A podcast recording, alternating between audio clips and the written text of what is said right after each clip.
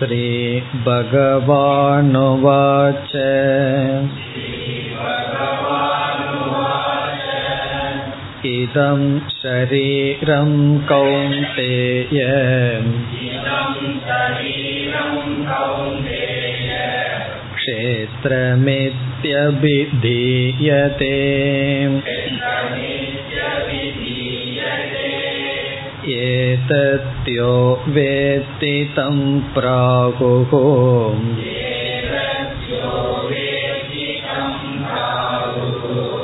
क्षेत्रज्ञ इति तद्विदः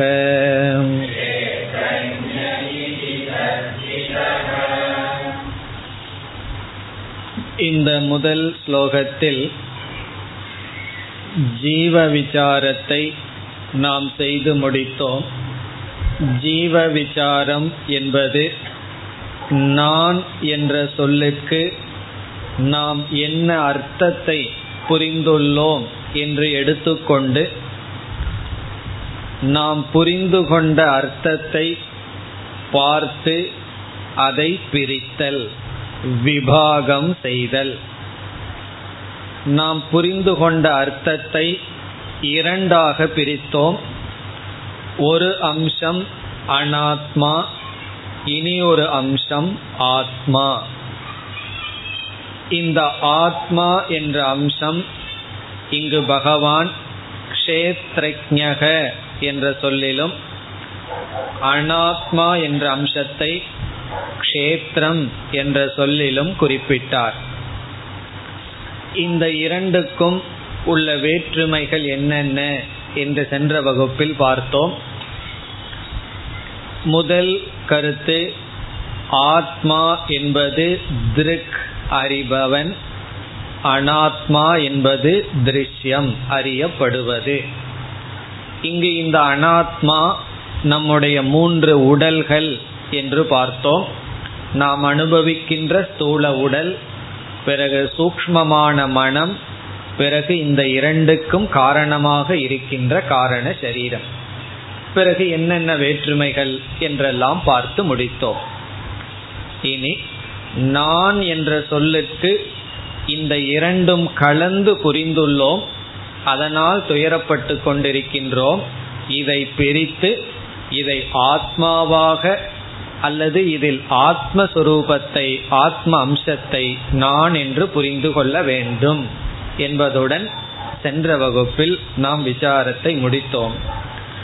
இனி இந்த முதல் ஸ்லோகத்தில் பகவான் இந்த உடலை க்ஷேத்திரம் என்றும் க்ஷேத்ரஜக உடலை அறிபவன் என்றும் உண்மையை அறிந்த தத்துவவாதிகள் கூறுகிறார்கள் என்று ஜீவ விசாரத்தை முடித்து இனி அடுத்த ஸ்லோகத்தில் பகவான் ஈஸ்வர தத்துவத்திற்கும் பிறகு இருவருக்கும் உள்ள ஐக்கியத்தையும் பேசுகின்றார். இனி நாம் அடுத்த ஸ்லோகத்திற்கு செல்கின்றோம். क्षेत्रज्ञं चापि मां विद्धि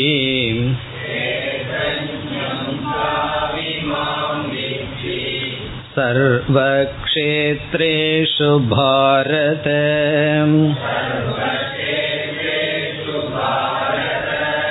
क्षेत्रक्षेत्रज्ञयोर्ज्ञानम्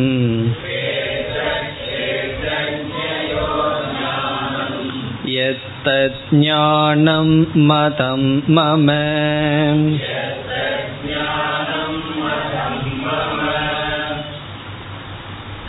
இந்த இரண்டாவது ஸ்லோகத்தில் முதல் வரியில் ஜீவ ஈஸ்வர ஐக்கியத்தை பகவான் குறிப்பிடுகின்றார் ஜீவ ஈஸ்வர ஐக்கியம் முதல் வரியில் பேசப்படுகின்றது. அல்லது ஜீவ பிரம்ம ஐக்கியம் அல்லது ஆத்ம பிரம்ம ஐக்கியம். இந்த முதல் வரியில் பேசப்பட்ட கருத்தை தான் மகா வாக்கியம் என்று நாம் கூறுகின்றோம். எந்த வாக்கியம்? ஜீவனும் ஈஸ்வரனும் ஒன்று என்று ஐக்கியப்படுத்துகிறதோ அது மகா வாக்கியம் அது முதல் வரியில் வந்துள்ளது. இரண்டாவது வரியில் இந்த ஞானத்தின் மகிமையை பெருமையை பகவான் கூறுகின்றார். இப்ப முதல் வரியில் ஜீவ ஈஸ்வர ஐக்கியம் செய்யப்பட்டு இரண்டாவது வரியில் இந்த அறிவினுடைய பெருமை பேசப்படுகின்றது. இதுதான் இந்த ஸ்லோகத்தினுடைய சாரம். நாம் பார்த்தோம் இந்த இரண்டு ஸ்லோகம் சேர்ந்து மகா வாக்கியம் என்று பார்த்தோம். முதலில் ஜீவனை பற்றி கூறி பிறகு இந்த ஜீவன் க்ஷேத்ரஜனாக இருக்கின்ற சொரூபமான ஆத்மஸ்வரூபமான ஜீவன் ஈஸ்வரனாக இருக்கின்றான் என்று ஐக்கியப்படுத்துகின்றார். நம்மையே அறிவு இல்லாத இந்த இரண்டு தத்துவமும் கலந்த ஜீவனை ஈஸ்வரனோடு ஐக்கியப்படுத்தவில்லை. ஜீவனை பிரித்து அந்த ஆத்ம அம்சமான ஜீவன் ஈஸ்வரனுடன் ஒன்றாக இருக்கின்றான் என்று பகவான் ஐக்கியப்படுத்துகின்றார். நாம் விளக்கங்களை பார்த்துவிட்டு ஸ்லோகத்திற்கு செல்லலாம். என்ன விளக்கம் இங்கு இனி பார்க்க வேண்டும் என்றால் எப்படி ஜீவ தத்துவத்தை எடுத்துக்கொண்டு அதை நாம் ஆராய்ச்சி செய்தோமோ அதுபோல் இப்பொழுது நாம் ஈஸ்வர தத்துவத்தை எடுத்துக்கொண்டு ஆராய்ச்சி செய்ய வேண்டும். இதற்கு முன் நாம் செய்தது ஜீவ விசாரம். இப்பொழுது நாம் செய்ய இருப்பது ஈஸ்வர விசாரம். இப்ப ஈஸ்வரனை நாம் பிரிக்கின்றோம். ஈஸ்வரனை நாம் இப்பொழுது விசாரம் செய்கின்றோம். ஈஸ்வரனையே என்ன செய்கின்றோம்? நாம சற்று விசாரம் செய்து பார்க்கின்றோம். யார் நீ? நான் யார்னு இவ்வளவு நேரம் விசாரம் பண்ணோம். இப்ப பகவான் கிட்ட போய் நீ யார் என்று இப்பொழுது நாம் விசாரம் செய்கின்றோம். அதை யாரு செய்கிறார்? பகவானே சாஸ்திரம் மூலமாக செய்கின்றார். இப்ப பகவான் இவ்வளவு நேரம் நம்மை பற்றி விசாரம் செய்தார். இனி பகவானை பற்றி பகவானே விசாரம் செய்துள்ளார். அது ஏழாவது முதலிய அத்தியாயங்களில் செய்துள்ளார். ஆகவே இந்த இடத்தில் ஈஸ்வர விசாரம் செய்யவில்லை. ஈஸ்வர ஐக்கியத்தை செய்கின்றார். நாம் என்ன செய்கின்றோம்? மீண்டும் இந்த இடத்தில் ஈஸ்வர விசாரத்தை செய்கின்றோம். இதே போல் பகவான் ஜீவ விசாரத்தை இங்கு செய்யவில்லை. இரண்டாவது அத்தியாயத்தில் செய்தார். பிறகு ஜீவனுடைய ஆத்மஸ்வரூபத்தை காட்டினார். அவ்வளவுதான். நாம் எப்படி ஜீவ விசாரத்தை ஞாபகப்படுத்தினோமோ அதே போல் இப்பொழுது ஈஸ்வர விசாரத்திற்குள் செல்கின்றோம். இப்ப நம்முடைய தலைப்பு ஈஸ்வர விசாரம். எப்படி ஜீவனை இரண்டு அம்சமாக பிரித்தோமோ அப்படி நாம் ஈஸ்வரனையும் இரண்டு அம்சமாக பிரிக்கின்றோம். ஜீவனை ரெண்டு அம்சமா பிரிச்சோம் அதே போல ஈஸ்வரனையும் இரண்டு கூறுகளாக அம்சங்களாக பிரிக்கின்றோம். அப்படி பிரிப்பதற்கு முன் முதலில் நமக்கு வருகின்ற சந்தேகம் என்னவென்றால் யார் ஈஸ்வரன் என்பதுதான் சந்தேகம். ஜீவன் விஷயத்தில் யார் ஜீவன் என்ற சந்தேகம் வராது. அப்படி கேட்டால் நீதான் என்று சொல்லிவிடலாம். நான் நான் என்று சொல்லிக் கொண்டிருக்கின்றாயே உன்னைத்தான் ஜீவன் என்று அழைக்கின்றோம் என்று சொல்லிவிடலாம். இனி ஈஸ்வரனை நாம் பிரித்து இரண்டு அம்சமாக பிரித்து ஒரு அம்சத்தினுடைய லட்சணம் இது இனியொரு அம்சத்தினுடைய லட்சணம் இது என்றெல்லாம் சொல்வதற்கு முன் யார் ஈஸ்வரன் என்ற கேள்வி வருகின்றது. காரணம் என்ன?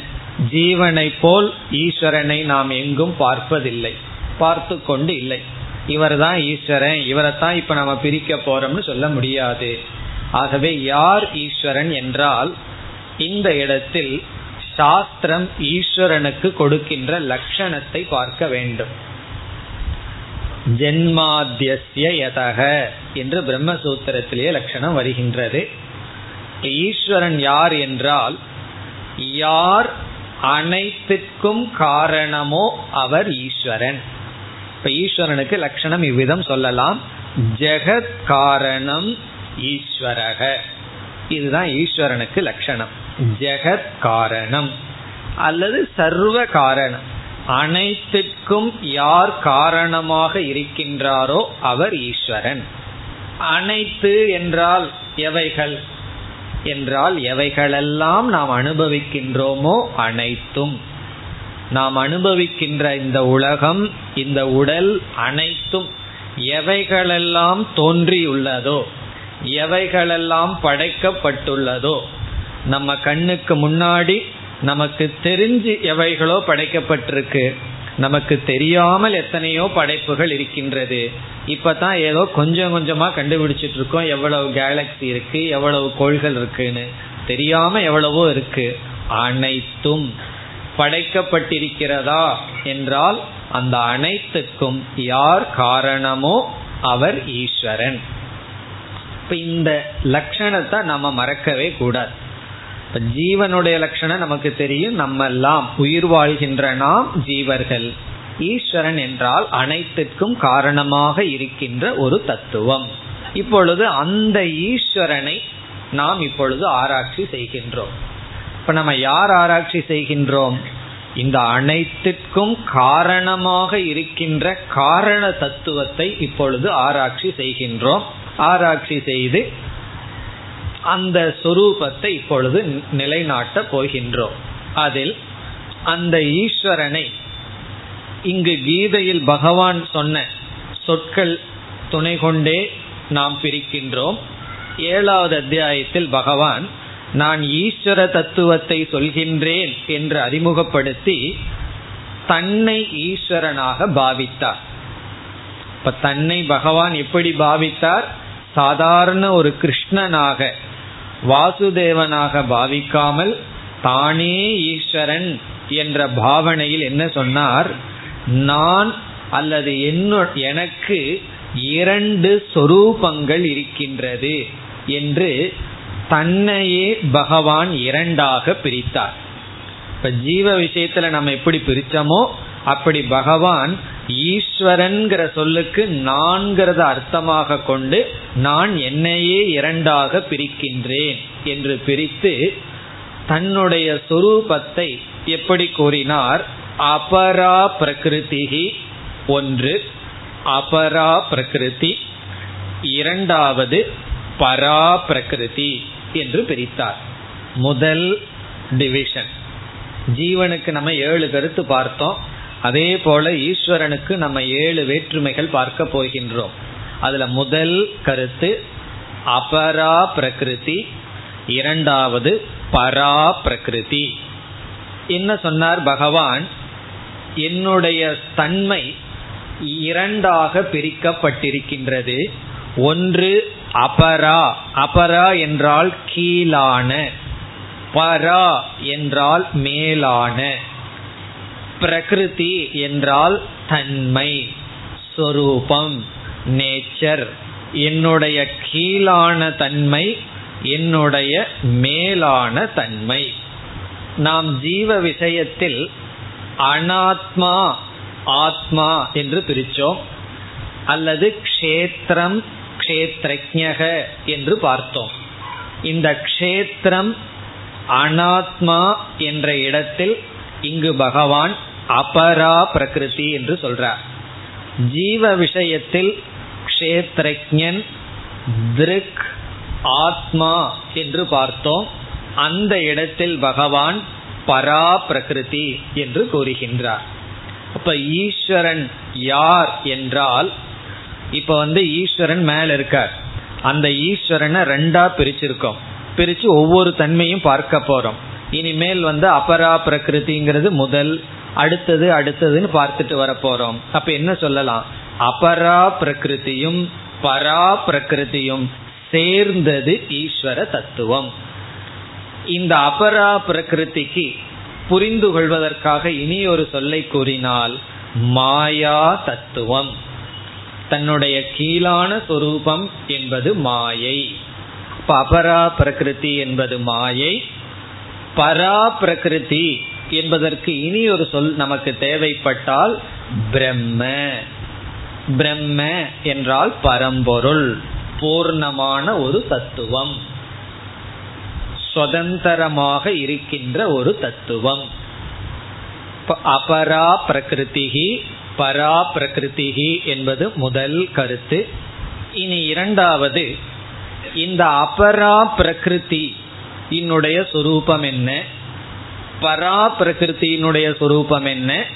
என்று பார்த்தாலும் பார்க்கலாம். அல்லது ஈஸ்வரனுடைய இந்த சொரூபம் என்ன? அந்த சொரூபம் என்ன என்றாலும் ஒரே கருத்து தான் இப்ப அடுத்த கருத்து இந்த அபரா பிரகிருதி பரா பிரகிருதி இதில் அபரா பிரகிருதி தான் ஜெகத் காரணம்.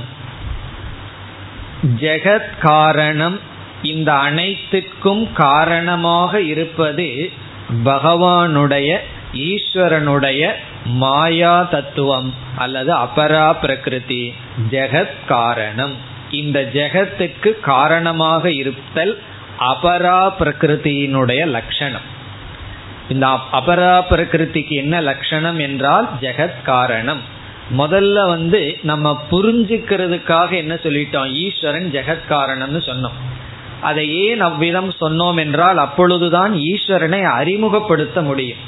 இப்ப ஜீவன் விஷயத்துல அறிமுகப்படுத்த வேண்டிய அவசியம் இல்லை. வேறொருவர் தான் வேறொருவருக்கு அறிமுகப்படுத்தணும். நம்மையே நம்ம கிட்ட அறிமுகப்படுத்திக்க வேண்டிய அவசியம் இல்லை.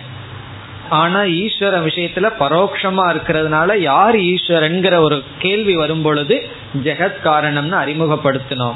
இனி அந்த ஈஸ்வரனுடைய விசாரத்துக்குள்ள போகும்போது எந்த அம்சம் காரணமாக இருக்கிறது என்ற கேள்வி வரும் பொழுது அபரா பிரகிருதி என்ற அம்சம் காரணமாக இருக்கின்றது.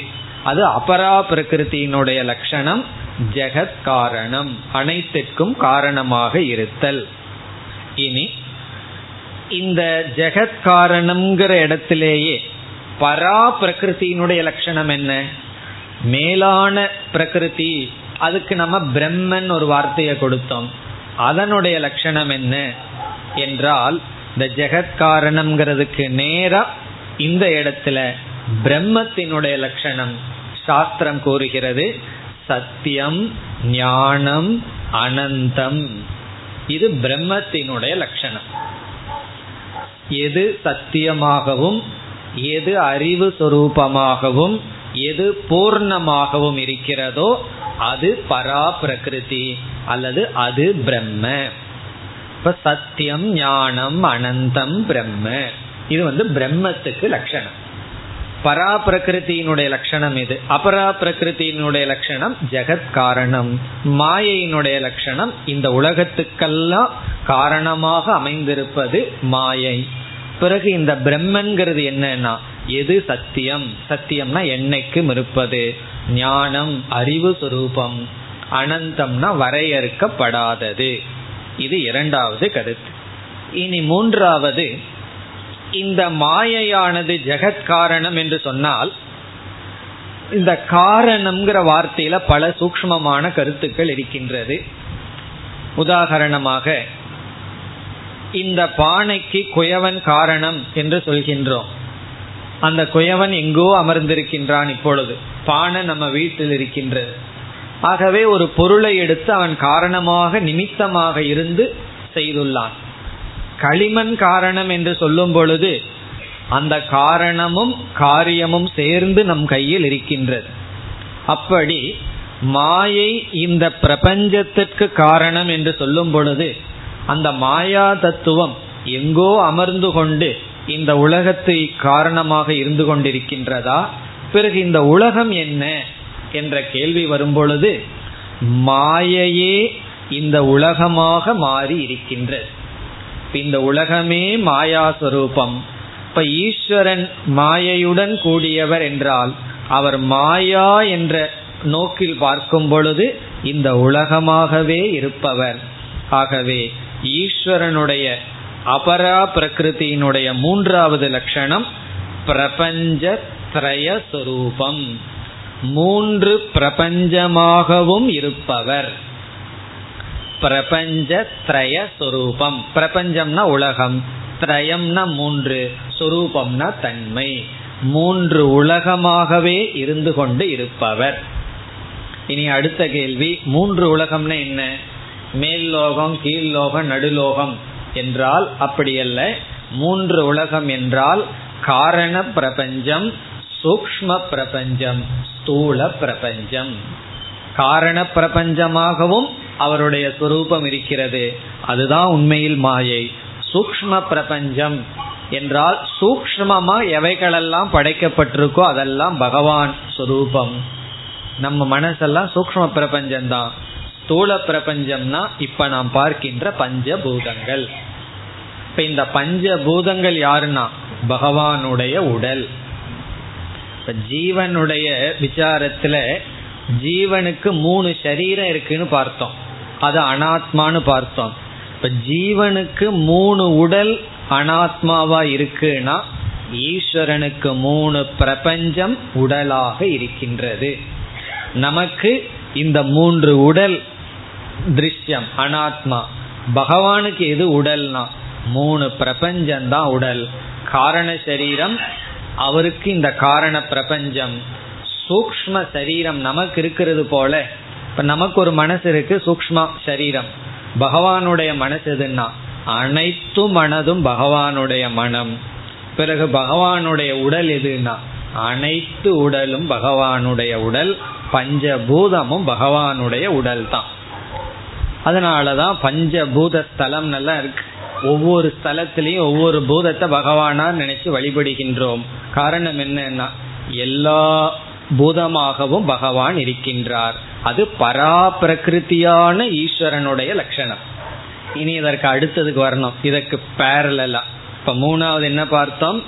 காரணம்னு சொன்னா எங்கேயோ இருக்கிற காரணம் அல்ல. இந்த உலகமாகவே இருக்கின்ற காரணம் மூன்று உலகத்துடன் கூடியவர். அபரா பிரகிருதி சொரூபமான ஈஸ்வர தத்துவம். இனி பரா பிரகிருதி ரூபமான ஈஸ்வர தத்துவம் யார் என்றால் அதற்கு நாம் ஒரு உபனிஷத் வார்த்தையை எடுத்துக்கொள்ளலாம் பிரபஞ்சோபசமக. பிரபஞ்சோபசமக என்றால் மூன்று உலகத்திலிருந்தும் கடந்திருப்பவர். மூன்று உலகமும் அற்றவர். எந்த இடத்துல மூன்று உலகமும் அதனுடைய இல்லாமையை அடைகின்றதோ? பிரபஞ்சோபசமக. உபனிஷத் படிச்சவங்களுக்கு இது எங்க இருக்கு என்ன வார்த்தைன்னு தெரிஞ்சிருக்கும். மாண்டூக்கிய உபனிஷத்துல அது வருகின்றது. உபசமம்னா இல்லை. பிரபஞ்சம் அற்ற நிலை. அந்த பரபிரம்மங்கிறது என்ன? அந்த பரபிரம்மத்துக்கு உபனிஷத் கொடுக்கிற லட்சணம் எங்கு சென்றால் நீ உலகத்தை காண மாட்டாயோ உலகம் எந்த இடத்துல இருக்காதோ? காரணம் என்ன? உலகம்னு ஒன்று இருந்தா துக்கம்தான். அதனாலதான் ஏதோ பாடினார்கள் மனிதர்கள் எங்கு இல்லையோ? அங்கு எனக்கு ஒரு இடம் வேணும்னா. காரணம் என்ன? மனிதர்கள் இருக்கிற இடத்துல நிம்மதி இல்லை. அப்படி பிரபஞ்சம் இல்லாத இடம் எனக்கு ஒன்று வேணும். யாருமே இல்லாத துவைதமே இல்லாத எனக்கு ஒரு இடம் வேணும்னா அது ஒரே ஒரு இடத்துல தான் இருக்கு. அதுதான் பிரம்ம. பிரபஞ்சோபசமம். இந்த மூன்று உலகமும் அற்றது. மூன்று உலகமும் இல்லாத இடம். இது வரைக்கும் எவ்வளவு பார்த்துருக்கோம்? மூன்று லட்சணம் பார்த்துருக்கோம். எப்படி இதை எப்படி புரிந்து கொள்ளணுங்கிறத ஞாபகப்படுத்தி கொண்டிருக்க விரும்புகின்றேன். காரணம் என்ன? ஈஸ்வரன் அந்த ஈஸ்வரனே ரெண்டா நம்ம பிரிச்சோம். அபரா பிரகிருதி பரா பிரகிருதி. அபரா பிரகிருதிங்கிறது மாயை. பிறகு பரா பிரகிருதிங்கிறது பிரம்மன். அடுத்ததாக அந்த அபரா பிரகிருதி ஜெகத் காரணம். இது வந்து ஜெகத் காரணம் அல்ல. சத்தியம் ஞானம் அனந்தம்ங்கிறது லட்சணம். இத தடஸ்த லட்சணம் சொல்றது அத சொரூப லட்சணம்னு சொல்வது. மூன்றாவது பிரபஞ்சமாகவே அனைத்து அனைத்தையும் உடலாக கொண்டிருப்பவர். அந்த பிரம்ம தத்துவத்திற்கு உடல் கிடையாது. அசரீரம் உடலற்றவர் அப்பிரபஞ்சம் உலகமற்றவர். ஜீவ விஷயத்தில் என்ன சொன்ன ஆத்மாவுக்கு உடல் இல்லை. அங்கு வந்து உலகம் இல்லை. இனி நான்காவது ஈஸ்வரன் என்ன வேலையை செஞ்சிட்டு இருக்கார் பகவானுக்கு என்ன வேலை? நமக்கு என்ன வேலைன்னா எதையாவது ஒன்று செஞ்சிட்டு இருக்கிறதா நமக்கு வேலை. சும்மாவே இருக்க மாட்டோம் நம்ம. இப்ப நம்ம கர்த்தாவா இருந்துட்டே இருக்கோம். கர்த்தானா என்ன? எதையாவது செய்து கொண்டிருப்போம். இல்ல அப்படின்னா சும்மா இருக்கிறதுன்னு ஒரு வேலை தான் சும்மா இருக்கிறது சாதாரண வேலை இல்லை பெரிய வேலை. அது இருக்க முடியாததுனால ஏதாவது செயல்ல ஈடுபட்டு இருக்கோம் இப்ப ஜீவன் வந்து எதையாவது செய்து கொண்டே இருக்கிறதுனால பகவானுடைய வேலை என்னன்னா ஒவ்வொரு செயலுக்கும் பலனை கொடுக்கறதான் பகவானுடைய வேலை. ஆகவே சாஸ்திரம் ஈஸ்வரனுக்கு கொடுக்கிற லட்சணம் கர்ம பல தாத்தா. கர்ம பல தாத்தா என்றால் கர்மத்தின் பலனை கொடுப்பவர். சமஸ்கிருதத்துல தாத்தான்னு சொல்லணும். தமிழ் எழுதினீங்கன்னா தாத்தான்னு எழுதுவீர்கள்.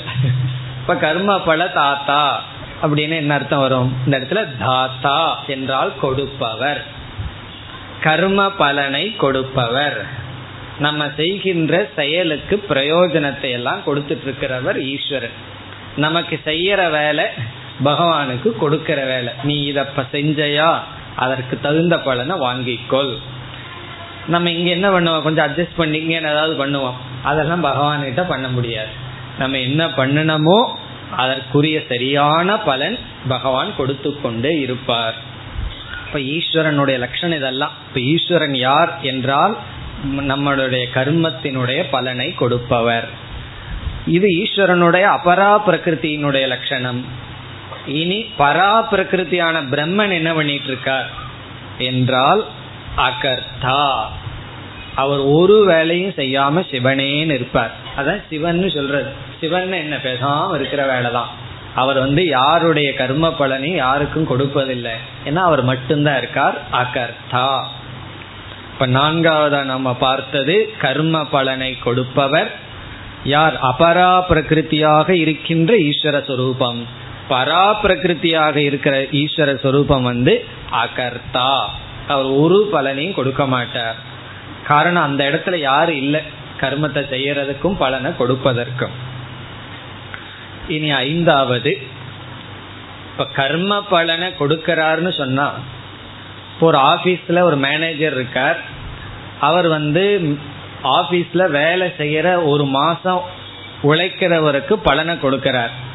காரணம் என்ன? இவ்வளவு சம்பளம் அவர் கொடுக்கிறாருன்னா அவருக்கு அறிவு இருக்கு. இவ்வளவு நாள் இவன் வந்திருக்கான். இவ்வளவு நாள் வேலை செஞ்சிருக்காங்கிற அறிவு இருக்கிறதுனால அந்த உழைப்புக்கு தகுந்த பலனை கொடுக்கிறார். பகவான் எல்லா ஜீவராசிகளுக்கும் கர்ம பலனை கொடுக்கணும்னா பகவானுடைய அறிவு எவ்வளவு இருக்கணும்? ஆகவே இங்கு சொல்லப்படுகிறது அடுத்த லட்சணமாக சர்வஜக சர்வஜக என்றால் அனைத்தையும் அறிபவர். சர்வஜக அதனாலதான் பகவானுக்கு தெரியாம எதையும் செய்ய முடியாது. நான் யாருக்கும் தெரியாம இதை பண்ணிட்டேன்னு சொல்லுவோம். சொல்லவே கூடாது. காரணம் என்ன? பகவானுக்கு அது தெரியும். சர்வஜக நம்ம மனசாட்சியா நமக்குள்ளேயே இருந்துட்டு பார்த்து கொண்டிருப்பவர். நம்ம தெரிஞ்சு பண்ணினாலும் அவருக்கு தெரியும். இது பண்ண மாதிரி எனக்கு தெரியவே இல்லையன்னா உனக்கு தெரியாம நீ பண்ணிருந்தாலும் பகவான் பார்த்திருப்பார். அதை விட நம்ம விட பகவானுக்கு ரொம்ப அறிவு அதிகம். உனக்கு தெரிஞ்சு பண்ணினாலும் சரி சில பேர் சொல்லுவார்கள் நான் இவ்வளவு கஷ்டப்படுறேன் எனக்கு தெரிஞ்சு ஒரு பாகம் பண்ணலையேன்னா. உனக்கு தெரிஞ்சு பண்ணலையோ தெரியாம பண்ணியோ நீ பண்ணியிருக்க அதனால பகவான் அதை பார்த்திருக்கார் அதனுடைய பலனை கொடுக்கின்றார். இப்ப சர்வஜக ஈஸ்வரன். இப்ப ஈஸ்வரனை எப்ப சர்வஜன்னு சொல்ல முடியும்? அந்த மாயாயுடன் அபரா பிரகிருதியுடன் பார்க்கும் பொழுது அந்த ஈஸ்வரன் சர்வஜனாக இருக்கின்றார். அனைத்தையும் அறிபவர். இந்த இடத்துக்கு வந்தா பிரம்மன் இடத்துல வந்தா அவர் அனைத்தையும் அறிபவர் அல்ல. ஞான சொரூபம் அறிவு சொரூபமாக இருப்பவர் அறிபவராக இருப்பவர் அல்ல. ஞான சொரூபம் இங்கு வந்து சர்வஜக அனைத்தையும் அறிபவர் இந்த இடத்துல அறியும் தன்மையுடையவர். அறிபவர் அல்ல. அங்க அறியறதுக்கு ஒண்ணும் கிடையாது. வெறும் அறிவு சொரூபமாக இருப்பவர். அறிவுதான் அவருடைய சொரூபம். அறிதல் அவருடைய சொரூபம் அல்ல வெறும் ஞான சொரூபமாக இருப்பவர். இது ஐந்தாவது. என்றால் மூன்று குணங்களாக இருக்கின்றார் ஈஸ்வரன் அவருடைய அபரா பிரகிருத்தியினுடைய சொரூபத்தில். சகுணக சகுண சொரூபமானவர். சத்துவம் ரஜஸ் தமஸ் என்ற குணங்களுடன் கூடியுள்ளார். ஜீவனும் இந்த மூணு குணத்துடன் இருக்கின்றான்னு பார்த்தோம். ஆனா ஜீவன் வரும்பொழுது அவனுடைய சத்துவ குணம் கீழே சென்று ரஜஸ் தமஸ் மேல வந்து தன்னுடைய சொரூபம் தெரிவதில்லை. ஈஸ்வரனுடைய தமோ குணம் என்பது அவர் தமத்தை தனக்கு கீழே வச்சிருக்கார் தன்னுடைய கட்டுக்குள் வைத்துள்ளார். அதனாலதான் அந்த ஈஸ்வரன் வந்து நித்திய முக்தனாக இருக்கின்றார். ஜீவனும் மூன்று குணத்துடையவன் சம்சாரியாக இருக்கின்றான். ஈஸ்வரன் முக்தனாக இருக்கின்றார். காரணம் அவர் சத்துவத்தில் ஓங்கியும் ரஜசையும் தமசையும் அவர் கையாளுகின்றார். ஆனா ஜீவனுக்கு வந்து அவன் தமசையிலையும் ரஜசையிலும் ஆளப்படுகின்றான். அதனாலதான் சில ஆக்சிடென்டே நடக்குது. யாராவது டிரைவ் பண்ணும்போது தூங்க விரும்புவாங்களோன்னா தூங்கி விடுகிறார்கள். காரணம் என்னன்னா தேர்ந்தெடுத்து தூங்குறதில்லை. ரோடு நல்லா இருந்தால் சில சமயங்கள் அந்த மாதிரி ஏமாந்து இருந்துருது. என்ன ஆகுது? காலையில நாலு மணிக்கு போகும்போது ஊஞ்சல் ஆடுற மாதிரி இருக்கு. உடனே தூங்கி விடுகிறார்கள். காரணம் என்ன? தமஸ் ஆட்கொண்டு விடுகின்றது. ஈஸ்வரன் அப்படி அல்ல. அவர் தமசை அடக்கி வைத்துள்ளார். ஆகவே சகுணக மூன்று குணங்களையும் உடைய முக்தனாக இருப்பவர். இனி இந்த இடத்துக்கு வந்தா நீங்களே சொல்லலாம்.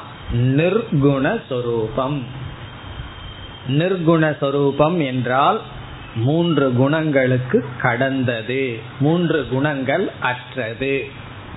இனி ஏழாவது கடைசி. ஜீவ விஷயத்துல ஏழாவதா பார்த்தா அதே கருத்து தான் என்ன கருத்து ஞாபகம் இருக்கோ? கடைசியா ஜீவ விஷயத்துல நம்ம பார்த்தது அனாத்மா மித்யா ஆத்மா சத்தியம்னு பார்த்தோம். அதே போல இந்த இடத்துக்கு வந்து பெரிய இடம். ஈஸ்வரனுடைய ஒரு பகுதியே என்ன சொல்ல போறோம்? அபரா பிரகிருதி மாயா ரூபமான பிரபஞ்ச ரூபமான சர்வஜனாக கர்ம பலனை கொடுக்கின்ற தன்மையான ஈஸ்வரன் மித்யா.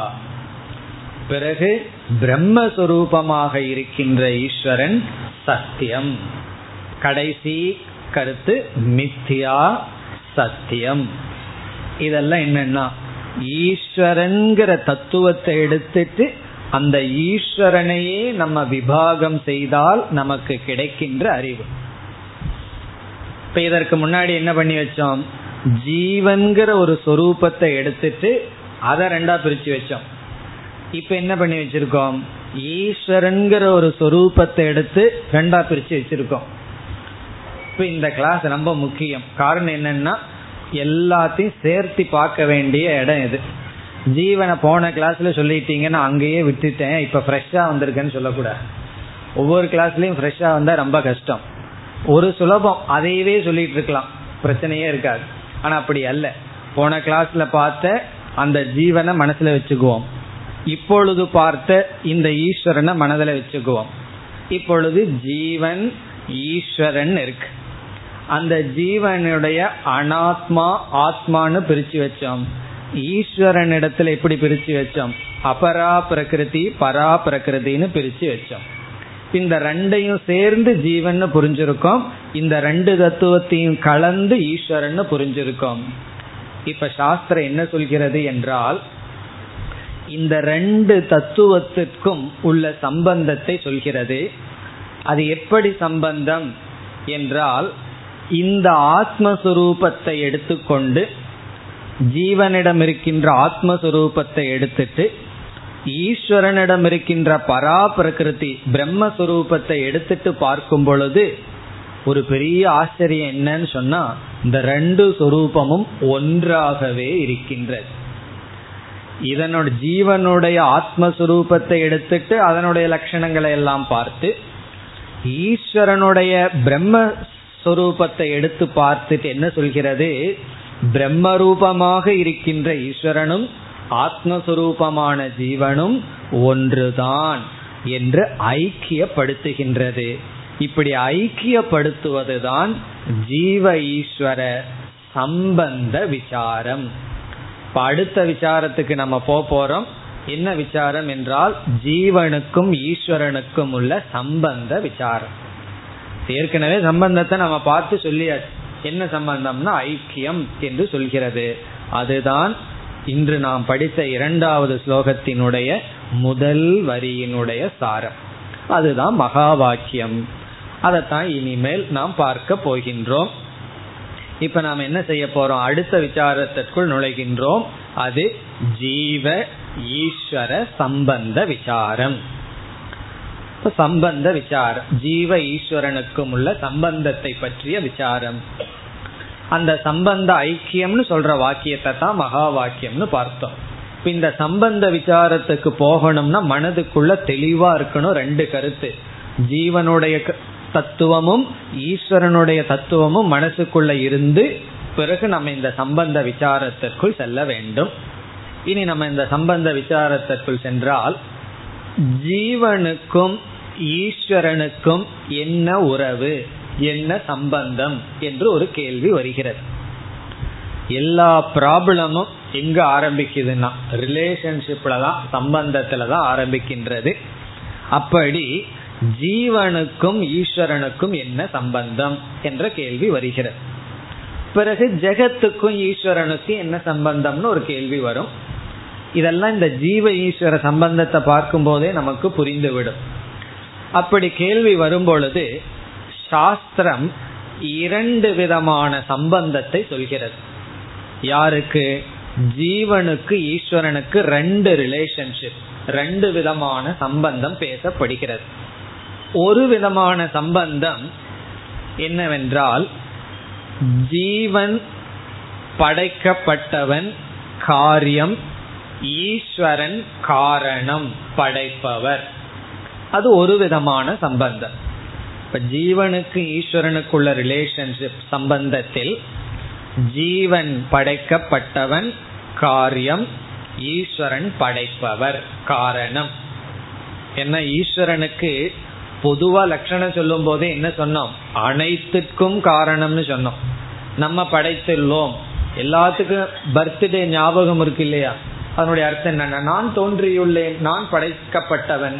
அப்ப நான் படைக்கப்பட்டவன்கிற அறிவு இருக்கும் பொழுது இந்த நான் படைக்கப்பட்ட நான் காரியம் யார் படைத்தார்? அது ஈஸ்வரன். இப்ப ஈஸ்வரன் காரணம் நம்மெல்லாம் காரியம் படைக்கப்பட்டவர். பிறகு ஈஸ்வரன் கர்ம பலத்தை கொடுப்பவர் நாம் கர்ம பலத்தை வாங்குபவர். ஈஸ்வரன் அனைத்தையும் அறிபவர் நாம் சின்ன அல்பஜக ஏதோ கொஞ்சத்தை அறிஞ்சுள்ளோம் ஈஸ்வரனை நம்ம வழிபடுறோம் ஈஸ்வரன் வழிபடப்படுபவர் நாம் வழிபடுகின்ற ஜீவர்கள். இப்படியெல்லாம் சம்பந்தம் இருக்கின்றது. இப்ப இந்த சம்பந்தம் பொதுவா ஆஸ்திகர்களினால் ஏற்றுக்கொள்ளக்கூடிய சம்பந்தம். ஈஸ்வரனையே ஒத்துக்க மாட்டேன்னு சொல்றவங்ககிட்ட ஒண்ணு சொல்ல முடியாது. அப்ப சாதாரண மக்கள் இந்த சம்பந்தத்தை ஏற்றுக்கொள்வார்கள். இந்த சம்பந்தம் சாஸ்திரமும் பேசுகின்றது. ஜீவர்களெல்லாம் ஈஸ்வரனிடமிருந்து தோற்றி வைக்கப்பட்டுள்ளார்கள் பிறகு இதே சாஸ்திரம் என்ன சொல்கின்றது? எந்த சாஸ்திரம் ஈஸ்வரன் காரணம் ஜீவர்களெல்லாம் காரியம்னு சொல்லுச்சோ அதே சாஸ்திரம் அதே வேதம் அதே உபனிஷத். ஒரு இடத்தில் என்ன சொல்கிறது? இந்த ஜீவனும் ஈஸ்வரனும் ஒன்றுதான் என்றும் சொல்கிறது. ரெண்டாவது சம்பந்தம் வந்து ஐக்கியம். முதல் சம்பந்தம் காரிய காரண சம்பந்தம் இரண்டாவது சம்பந்தம் ஐக்கிய சம்பந்தம். ரெண்டு சம்பந்தம்னு பார்த்தோம். ஒன்று காரியம் இனி ஒன்று காரணம். ஜீவன் காரியம் ஈஸ்வரன் காரணம்ங்கிறது ஃபர்ஸ்ட் ரிலேஷன்ஷிப் முதல் சாஸ்திரத்துல சொல்லப்படுற சம்பந்தம். இரண்டாவது பேசப்படுகின்ற சம்பந்தம் ஐக்கியம். உண்மையிலேயே ஐக்கியம்னு சொன்னா அங்க சம்பந்தம் கிடையாது. சம்பந்தம் இல்லைங்கிறதா சம்பந்தம். நம்ம ரெண்டு பேர்த்துக்கு இனிமேல் சம்பந்தம் வேண்டான்ட்டு போயிடுறோம்ல சில பேர்த்தோட கோவிச்சுட்டு. அப்படி உபனிஷத் என்ன சொல்கிறது? ஜீவனுக்கும் ஈஸ்வரனுக்கும் சம்பந்தமே கிடையாது. காரணம் என்ன? ரெண்டு ஒன்று தான் சம்பந்தம்னு சொன்னாவே ரெண்டு வேறு வேறுக்குள்ள ரிலேஷன்ஷிப் ஏது ரெண்டு வேற்றுமை? ரெண்டு ஒன்று தான் என்று ஐக்கியத்தை சொல்கிறது. அப்ப எவ்வளவு ஒரு பெரிய முரண்பாடான கருத்துக்கள் சாஸ்திரத்துல இருக்கு. ஆரம்பத்தில் என்ன சொல்லுது? ஈஸ்வரன் நம்ம எல்லாம் படைச்சார். பிறகு என்ன சொல்கிறது? அந்த ஈஸ்வரன் தான் நீ என்று சொல்கிறது. இனி எப்படி இது என்று பார்த்தால் நம்ம வந்து ஜீவனையும் ஈஸ்வரனையும் பிரிச்சு வச்சிருக்கோம். அப்படி முதல் சொன்னதும் சரியா இருக்கணும் இரண்டாவது சொன்னதும் சரியா இருக்கணும் அது எப்படி என்றால் முதல் சொன்னது ஜீவனுடைய அனாத்மாவினுடைய நோக்கிலும் ஈஸ்வரனுடைய அபரா பிரகிருத்தியினுடைய நோக்கிலும். இரண்டாவது சொன்னது ஜீவனுடைய ஆத்ம நோக்கிலும் ஈஸ்வரனுடைய பிரம்ம நோக்கிலும். அப்ப இந்த ரெண்டும் ரைட் எப்படின்னா ஈஸ்வரன் காரணம் ஜீவன் காரியம் என்று சொல்லும் பொழுது அங்கு ஈஸ்வரன்கிற சொல்லுக்கு பிரம்ம தத்துவத்தை மறைச்சு அபரா பிரகிருத்திய மட்டும் எடுத்துக்கொண்டு ஈஸ்வரனை பார்க்கிறது. ஈஸ்வரனை வந்து பிரம்மத்திலிருந்து பிரிச்சு அபரா பிரகிருதியை மட்டும் எடுத்துக்கொள்ள முடியாது. பிரம்மனு சேர்ந்து தான் இருக்கார். ஆனா கவனம் அங்கு கொடுப்பதில்லை. அபரா பிரகிருத்திய மட்டும் எடுத்துக்கொண்டு ஜீவனுடன் அனாத்ம தத்துவத்தை மட்டும் எடுத்துக்கொண்டு ஆத்ம தத்துவத்துக்கு போக்கஸ் கொடுக்காம பார்த்தால் ரெண்டு பேர்த்துக்குள்ள சம்பந்தம் ஈஸ்வரன் காரணம் ஜீவன் காரியம். அப்ப எந்த ஸ்டாண்ட் பாயிண்ட் அப்படின்னு சொல்றது? எந்த நோக்கில் சம்பந்தம் சொல்லப்படுகிறது என்று பார்க்க வேண்டும். அந்த ஸ்டாண்ட் பாயிண்ட் தான் முக்கியம். எந்த நோக்கில் இந்த இரண்டு சம்பந்தம் என்றால் இப்ப முதல் சம்பந்தம் காரிய காரண சம்பந்தம் அனாத்ம அபரா பிரகிருத்தியினுடைய திருஷ்டியில். இனி அடுத்தது ஐக்கியம் என்று சொல்லப்படுவது ஆத்ம பரா பிரகிருதி திருஷ்டியில். ஜீவனை ஆத்மா என்று எடுத்துக்கொண்டு ஜீவனிடம் இருக்கின்ற அனாத்மாக்களை எல்லாம் நீக்கி இந்த திருஷ்யம் அநேகம் சகுணம் இதையெல்லாம் நீக்கி ஆத்ம தத்துவத்தை மட்டும் எடுத்துக்கொண்டு அதில் நம்ம சிலதெல்லாம் பார்த்துருக்கோம். சத்தியம் நிர்விகாரம் சேதனம் திருக் அப்படி எல்லாம் அந்த சுரூபத்தை எடுத்துக்கொண்டு இப்பொழுது ஈஸ்வரனிடம் பார்த்த சொரூபத்தை எடுத்துக்கொண்டு பராபரகிருதி சத்தியம் ஞானம் அனந்தம் பிரபஞ்சமற்றது அகர்த்தா இப்படிப்பட்ட சுரூபத்தின் அடிப்படையில பார்த்தா இந்த பிரம்மன் அந்த ஆத்மாவுக்கு காரணம் அல்ல இந்த பிரம்மன் ஆத்மாவை படைக்கவில்லை. இந்த பிரம்மனே ஆத்மாவாக இருக்கின்றது. இங்கு சொன்ன அபரா பிரகிருதி ஜீவனுடைய அனாத்மாவை படைச்சது அனாத்மாவுக்கு காரணம். இங்கு சொன்ன பரா பிரகிருதி ஜீவனுடைய ஆத்மாவை படைக்கல. ஜீவனுடைய ஆத்மாவாகவே இருக்கின்றது என்று பரா பிரகிருதி ஆத்மாவினுடைய திருஷ்டியில் ஐக்கியம் என்றும் பிறகு அபரா பிரகிருதி அனாத்மாவினுடைய திருஷ்டியில் காரிய காரண பாவம் என்றும் இரண்டு சம்பந்தம் பேசப்படுகிறது. இது நமக்கு புரிந்து கொண்டால் அடுத்த கேள்வி இந்த ரெண்டு இருக்கே ஒன்னு இருந்தா ஒரு குழப்பமும் இல்லை.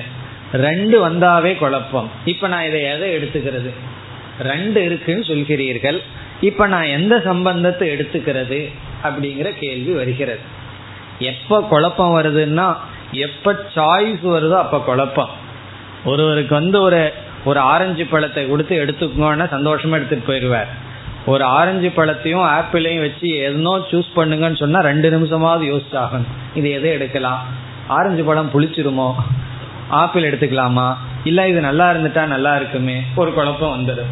அப்படி இந்த இடத்துல இனி அடுத்த குழப்பம் வருது. இந்த ரெண்டு சம்பந்த சாஸ்திரத்துல பேசுது. அது முதல்ல கான்ட்ரடிக்ஷன் முரண்பாடு தெரிஞ்சது. இப்ப வந்து முரண்பாடு இல்லை. இந்த ஆங்கிள் இது அந்த ஆங்கிள் அது என்னாச்சு? பிறகு இதை நம்ம எதில் பிடிச்சுக்கிறது?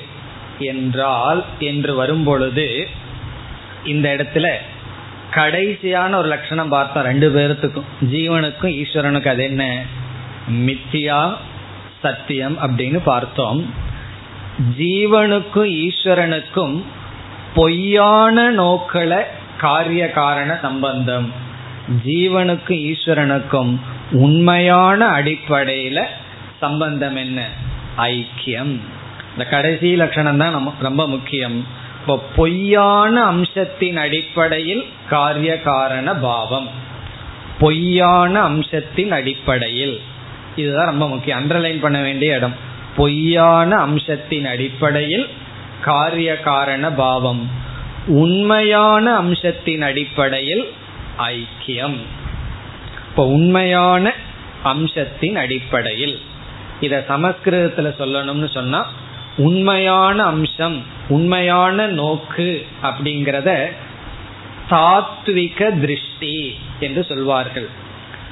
தாத்விக திருஷ்டி தத்துவம் என்றால் ரியல் தாத்விகம்னா உண்மையாக இருத்தல். தாத்விக திருஷ்டியா ஐக்கியம். ரியல் ஸ்டாண்ட் பாயிண்ட் தாத்விக திருஷ்டி. பொய்க்கு என்ன? ஒரு ஆ போடணும். அதாத்விக திருஷ்டியா காரிய காரணம். அதாத்விகம்னா பொய்யான திருஷ்டியில். பொய்யான திருஷ்டி மித்தியா திருஷ்டியில பார்த்தா ஒன்று காரணம் இனி ஒன்று காரியம்.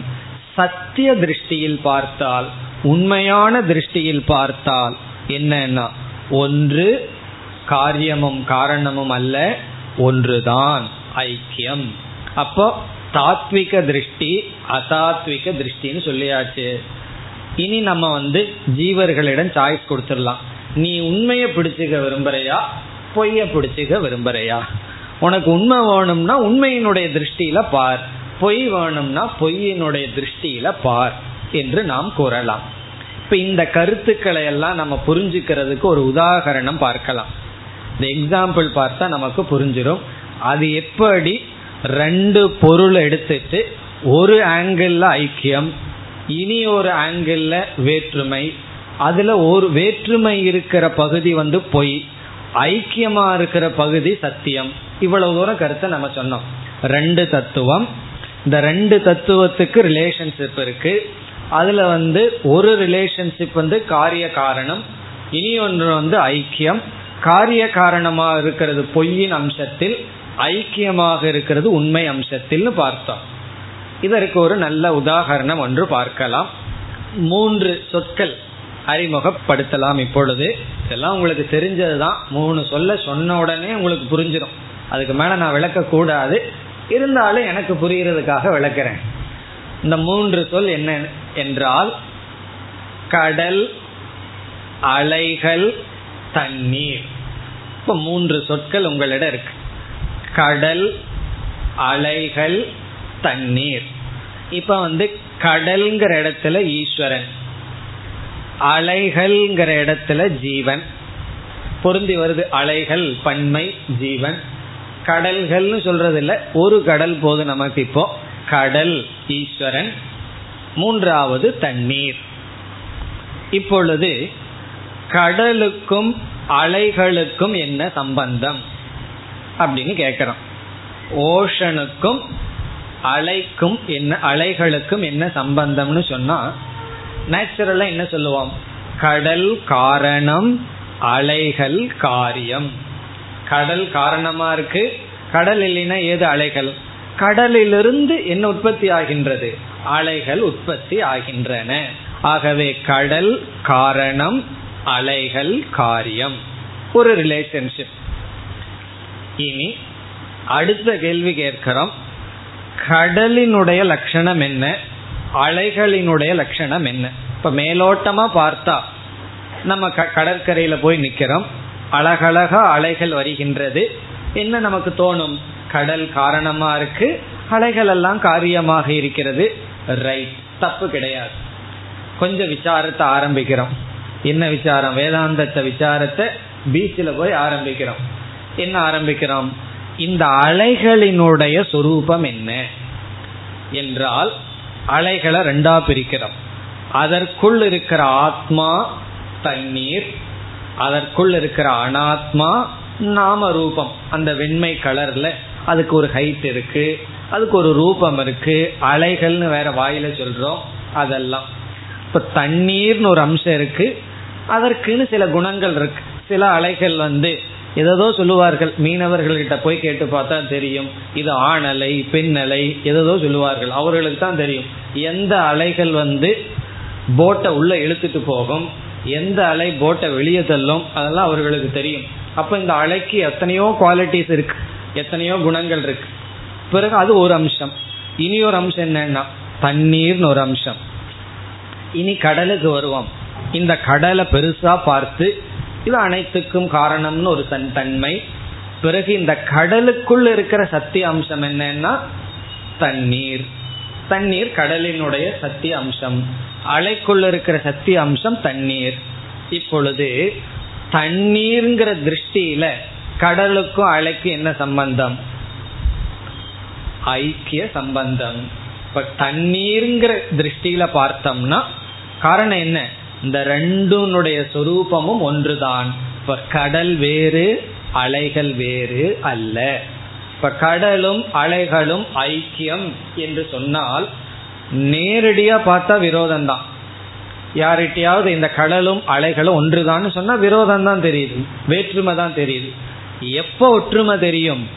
விசாரமெல்லாம் செய்து சத்தியத்துல திருஷ்டி போனால் தாத்விக திருஷ்டியில தான் நமக்கு ஒற்றுமை தெரியும். அதாத்விக திருஷ்டியில் இருந்தோம்னா ஒற்றுமை நமக்கு தெரியவே தெரியாது. தெரியவும் கூடாது. தெரிய வேண்டாம். தெரிஞ்ச என்ன பிரயோஜனம்? பொய்யில் இருந்துட்டு அப்போ உண்மைங்கிற திருஷ்டி வரும்பொழுது நமக்கு என்ன? ஒற்றுமை ஆகின்றது. இப்போ எப்படி இந்த உதாகரணத்தில் தண்ணீர்ங்கிற அம்சத்துல கடலும் அலைகளும் ஒன்று நாமரூபங்கிற அம்சத்துல கடல் காரணம் அலைகள் காரியம். இப்ப ரெண்டு ரிலேஷன்ஷிப்பையும் நம்ம மனதில் ஏற்றுக்கொள்ள முடிகிறது. கடலுக்கும் அலைகளுக்கும் ரெண்டு உறவு இருக்கின்றது. ஒன்று காரணம் இனி ஒன்று காரியம். பிறகு இந்த இரண்டும் ஒன்றுதான். அதே போல கடல் அலைகள் தண்ணீர் புரிஞ்சுதுன்னு சொன்னா புரியலைன்னா ஒரு நாள் பீச்சில் போய் அதை பார்த்துட்டு வாருங்கள். பார்த்துட்டு இந்த எக்ஸாம்பிள் புரிஞ்சுதுன்னு சொன்னா நான் பீச்சில் போய் கடலை வாங்கி சாப்பிட்றதுக்கு பதுவாக இதை பார்த்துட்டு கொஞ்சம் சிந்திக்கிறது நல்லது. உதாகரணம் மனசுல பதியும். இனி ஜீவ ஈஸ்வர விசாரத்துக்கு வந்தால் இந்த ஜீவன் நான் நான் சொல்லிட்டு இருக்கோம் நான் யாருன்னு விசாரம் பண்ணுன்னு எல்லாம் பெரியவர்கள் சொல்கிறார்கள். அப்படி விசாரம் செய்தால் இந்த நான்கிறதுக்குள்ள ரெண்டு அம்சம் ஸ்புரித்து கொண்டிருக்கின்றது. ஒன்று திருக் அறிவு. அது ஆத்மான்னு சொல்றோம். கஷேத்திரஜன்னு பகவான் சொல்றார். இனி ஒன்னு இந்த உடல் அனாத்மா. ஈஸ்வரன் சொல்லும் பொழுது அனைத்துக்கும் காரணமா இருக்கார் சமுத்திரத்தை போல. பிறகு அவரிடத்திலேயும் ஒரு பிரம்ம தத்துவம் இருக்கு. இப்ப நான் வந்து ஈஸ்வரனை பார்க்கும் பொழுது இந்த உடலோடு என்ன நினைச்சு ஈஸ்வரனை பார்த்தா சாஷ்டாங்க நமஸ்காரம் பண்ணிடணும். காரணம் என்ன? அவர் படைச்சவர் நான் படைக்கப்பட்டவன். நான் ஆத்மாங்கிற அடிப்படையில பார்த்தேன்னு சொன்னா ஈஸ்வரனையும் பிரம்மத்தையும் நான் நமஸ்காரம் பண்ண வேண்டாம். காரணம் என்ன? அந்த ஈஸ்வரன் தான் நான் ஆத்மா. அப்ப நான் ஈஸ்வரனை என்னன்னு சொல்றது? என்றால் நீ உன்னை என்னன்னு சொல்றையோ அதன் அடிப்படையில். அது ஆஞ்சநேயர் சொல்வதாக அழகாக சொல்லுவார். ராமருக்கு உங்களுக்கு என்ன சம்பந்தம்னா அவர் சொல்லுவாராம் என்னுடைய நான் வந்து சரீரம்னு நினைச்சா அவர் தலைவர் நான் யார்? நான் தொண்டன். நான் ஒரு சர்வெண்ட். பிறகு நான் ஆத்மா என்று நினைத்தால் நானே ராமன் ராமனே நான் அப்படின்னு சொல்லுவாராம். இப்ப ஆத்மாங்கிற அடிப்படையில ராமரும் நானும் ஒன்று. அனாத்மாங்கிற அடிப்படையில நான் ஒரு பக்தன் தொண்டன் அல்லது ஒரு சேவகன். அதே போல நம்முடைய புத்தி நான்கிற சொல்லுக்கு அர்த்தம் அனாத்மாவான உடல் இருந்துட்டா அந்த ஈஸ்வரன் ஐக்கியமாக மாட்டார். அந்த ஈஸ்வரன் காரணம் நான்கிற சொல்லுக்கான அறிவு நான்கிற சொல் ஆத்மாவிடத்தில் சென்றால் அந்த ஈஸ்வரன் யார் என்றால் அந்த ஈஸ்வரன் நான் தான் அதனாலதான் நிதித்தியாசன காலத்துல இந்த நான்கிற சொல்ல அனாத்மா அல்ல அனாத்மா அல்லன்னு சொல்லி அது நான்கிற சொல்லுக்கு அர்த்தம் ஆத்மா ஆத்மா என்று வைத்து கொள்ள வேண்டும். அந்த இடத்துல ஈஸ்வரனுமே நமக்கு பிரதிபந்தம் தான் சாஸ்திரமே நமக்கு தடைதான் குருவே நமக்கு தடைதான். அதனாலதான் ஜென் புத்திசத்துல ஒரு உதாரணம் சொல்வார்கள். ஒருவன் வந்து நான் தான் உண்மைன்னு நினைச்சிட்டு இருந்தானா அப்படி நினைத்து கொண்டிருப்பவனிடம் புத்தர் எதிரே வந்தால் முதலில் புத்தரை வெட்டி கொள்ள வேண்டும் என்று சொல்ல சொல்வானாம். காரணம் என்னன்னா நீ வந்து குருங்கிற எண்ணத்தை எனக்கு கொடுத்து அனாத்மாவுக்குள் என்னை இழுத்து விடுவாய் என்றெல்லாம் சொல்வார்கள். என்னுடைய தாத்பரியம் என்னன்னா நான்கிறது என்னைக்கு ஆத்மா அப்படின்னு போகுதோ அப்ப உலகம் கிடையாது சாஸ்திரம் இல்லை ஒன்னு இல்லை ஈஸ்வரனும் இல்லை. பிரம்ம தத்துவம் அங்கு அத்வைதம். ஆனால் எதுவரை அந்த ஆத்ம தத்துவம் தான் நான் நம்மளால புத்தியில கிரகிக்க முடியவில்லையோ அதுவரை அந்த ஈஸ்வரன் சாஸ்திரம் எல்லாம் காப்பாற்றத்தக்கது போற்றத்தக்கது தேவைதான். இதுவரை இந்த நான்கிற புத்தி ஆத்மாவுக்கு செல்லும் வரை. அதனால இந்த கிளாஸை கேட்ட உடனே இனிமேல் ஈஸ்வரனை நான் எதற்கு கும்பிடணும்? சபரிமலைக்கு நான் எதற்கு போகணும்? சபரிமலையிலேயே போய் பாருங்கள். தத்துவமசின்னு தான் எழுதி வச்சிருக்காங்க. ஐயப்ப என்ன சொல்றாரு நான் தத்துவமசி தான் அந்த துவம் நீ யாருன்னு புரியுற வரைக்கும் ஒழுங்கா வந்துட்டுரு அப்படின்னு அர்த்தம். வந்து இதை கேட்டுட்டுரு. புரிஞ்சிடுதுன்னு சொன்னா நீ இருக்கிற இடத்துலயே நானும் இருப்பேன் நீ வர வேண்டான்னு அர்த்தம். அப்படி இந்த ஐக்கியம் எந்த இடத்தில்னு பார்க்கணும். எந்த ஸ்டாண்ட் பாயிண்ட்ல ஐக்கியம்னு பார்க்கணும். ஆத்மாவினுடைய திருஷ்டியில் ஈஸ்வரனும் ஜீவனும் ஒன்று. நம்மனால ஆத்மாவிடம் வந்து நிக்க முடியலைன்னா அதுவரையும் ஈஸ்வரன் ஈஸ்வரனா இருக்கட்டும் நான் நானா இருக்கேன். சொல்லுவா நீ நீங்களா இருங்கோ நான் நானா இருக்கேன். அதான் ரெண்டு பேர்த்துக்கு நல்லது. அப்படி நம்ம அந்த வேற்றுமை தேவை பக்தி அனைத்து சாதனைகளும் தேவை.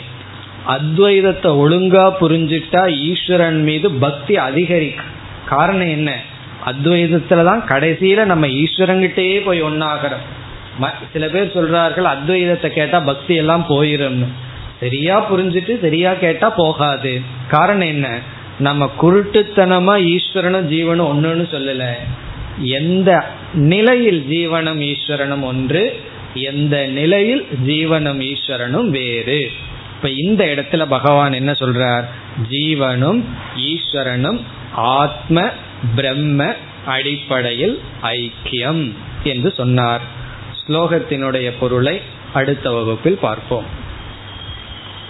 ॐ पूर्णमधपूर्णमिधं पूर्णात्पूर्णमुदच्छते पूर्णस्य पूर्णमादाय पूर्णमेवावशिष्यते